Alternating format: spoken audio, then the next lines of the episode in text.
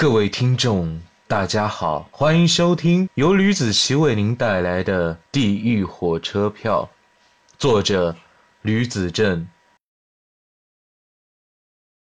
说书唱戏劝人方，三条大道走中央，善恶到头终有报。我他妈是吕子奇。上回书说到啊，林凯他。打算去复仇，想了一个方法，他自己出去在卫生间里啊，就是外面的公共卫生间，找了很多小广告，最后呢选中了在最后一排的小广告，因为前面啊很多呢都是治不孕不育啊求子的小广告，但是我就想不到为什么求子会在男卫生间里面，他呀找到了联系到这个做小广告的这个人，那个小广告呢是专门。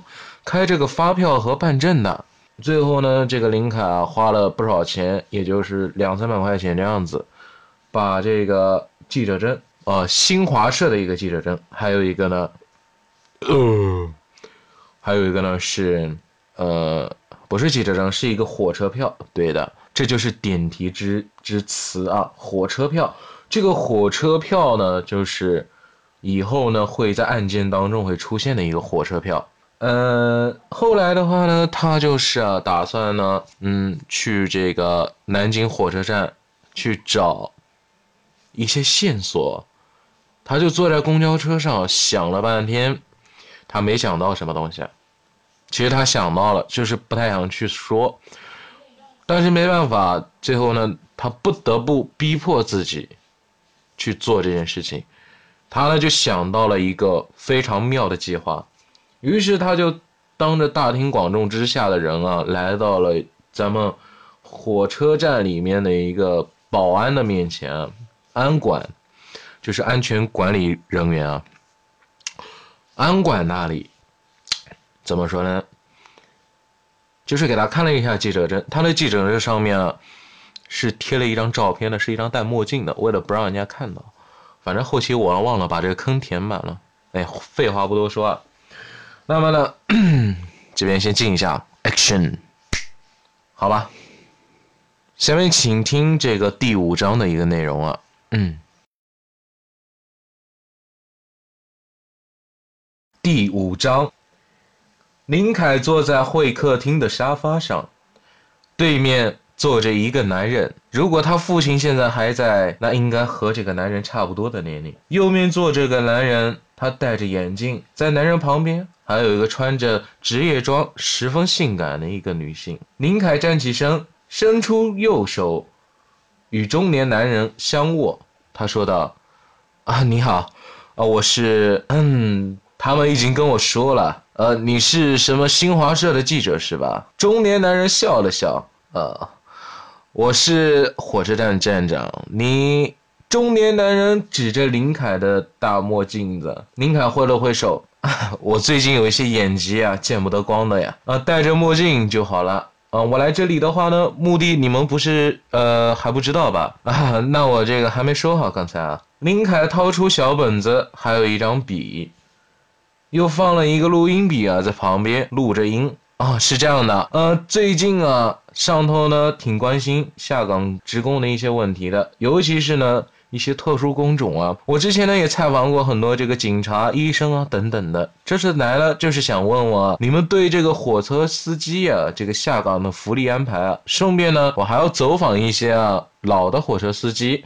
哦，是这样啊。站长估计还是以为啊林凯是来拜访自己的，想不到居然是为了落实一些事情来的，并不是因为看望自己。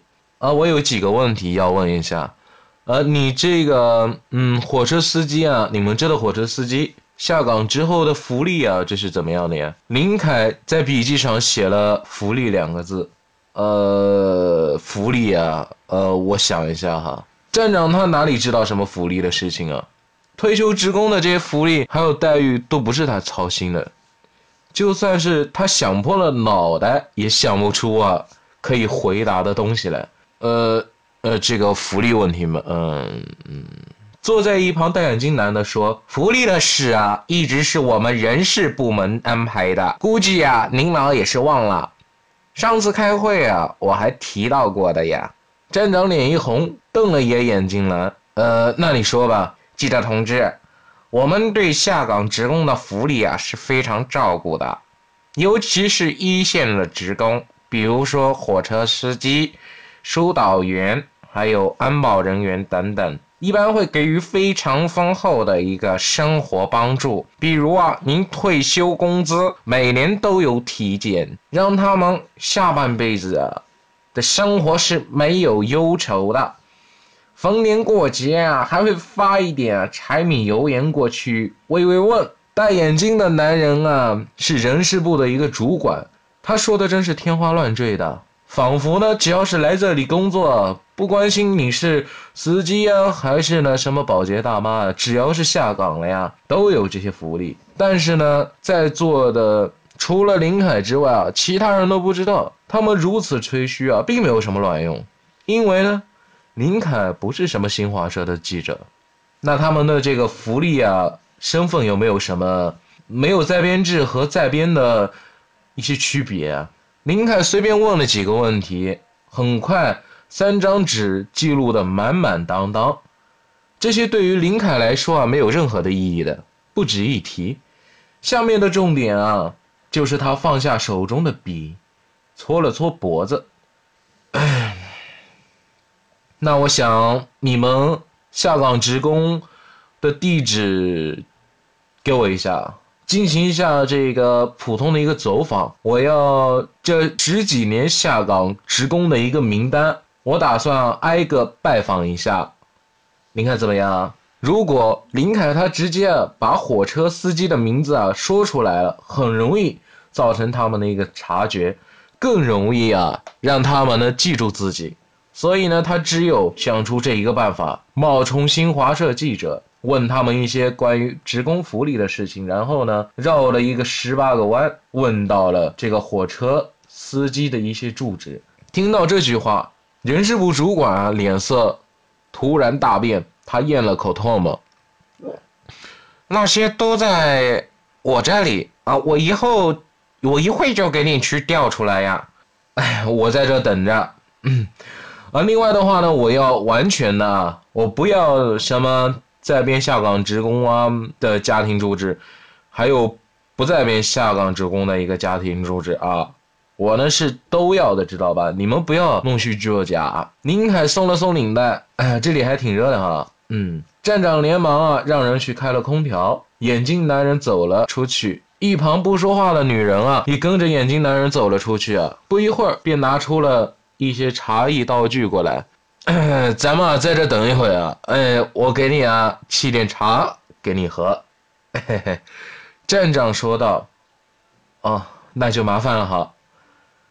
林凯有一句没一句的呀和站长聊天，接过站长递过去的一个茶碗啊，喝了一口。呃，这是山泉水是吧？真不愧是新华社记者呀，不像本地那些记者。哎呀呀！那个什么垃圾晨报，哎呀，我都不想说了，说我这是什么自来水呀？站长说：“哦，呃，这可不是因为我们是新华社记者就知道的呀，主要是我自己也略微懂一些茶道。”林凯看了一下手中的手表，嗯，就在这时，眼镜男带着厚厚的文件走了过来，递给了林凯。林凯接过文件夹，翻看了两眼，随意就放在了他携带的包中。他和来的那两位啊，又寒暄了一阵子啊，他就说道：“嗯，我在这花的时间已经够多的了，嗯，那我走了哈。”啊，慢走啊！林凯的身体在他们眼中慢慢的消失在地平线上。站长问道：“呃，你们知道他叫什么名字啊？”安管说他是什么新华社记者呀，没说啥名字呀。眼镜男说：“老徐，他不是说要自我介绍的吗？怎么刚刚不是被你打断了呀？”一旁的制服女人说道：“哦，是这样啊。哎呀啊，那算了。哎，反正是什么大大报社的记者。哎呀，不过呀，站长伸出手扇了一下眼镜男的后脑勺。你和他说什么东西啊？说那么多。”这些我们都做过吗？我会说点好的呀！哎呦喂！眼镜男把自己的眼睛扶正了。你这么给我脸上贴金，你看看有事做了吧，你去把事情给处理好。要是处理不好啊，你就卷铺盖赶紧滚！站长皱着眉头啊，一路横闯夺门而出啊，根本就没有管这个眼镜男怎么在后面求饶的。林凯拖着有一些疲倦的身体，慢慢的回到家中，什么话也没有说，就回到自己卧室啊，翻起了手中的那份资料。他想着呀，自己现在还不知道那个火车司机到底叫什么名字了，该怎么办呀？就在这时啊，进来了林凯的妈妈，正从啊客厅往里走。一上午你去找工作，找的怎么样了呀？不好说，今天去招聘会看了一下，不需要什么人。等明天我去，再碰碰运气吧。哎，去网上顺便也看了一眼。林凯回头看了一下自己妈妈，说道：“哎，反正我也不着急嘛，现在才几天。那你现在干嘛呀？”他看见自己的儿子手中有一本类似书一样的东西。哦，妈，我这个正要问你个事了。呃，当年啊压死老爷子的火车司机，他叫什么名字呀？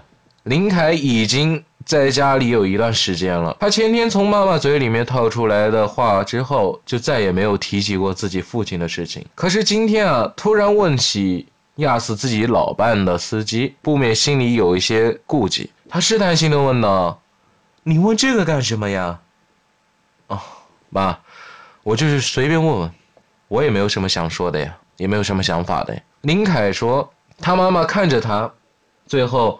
还是没有把人名字告诉林凯。林凯一个人啊，看着写满密密麻麻名字的和地址的资料啊，眼睛就疼了。唉，看来我只能等林娜回家问问他知不知道了。唉，计划才刚刚开始啊，我要加紧的把这个周密的计划给草图画出来。哎，现在还得先准备一下。他自己一边嘟囔着，一边拿出了自己已经准备了一些的草图。现在继续在草图上面延伸将来该做的一个步骤。画着画着呀，天就黑了。客厅里传来嘈杂的声音。他打开卧室的门，走了出去，对着自己的妹妹说：“来我卧室，我找你有事。”好了，这就是《地狱火车票》第五章的内容。这里是吕子琪，咱们下一章见。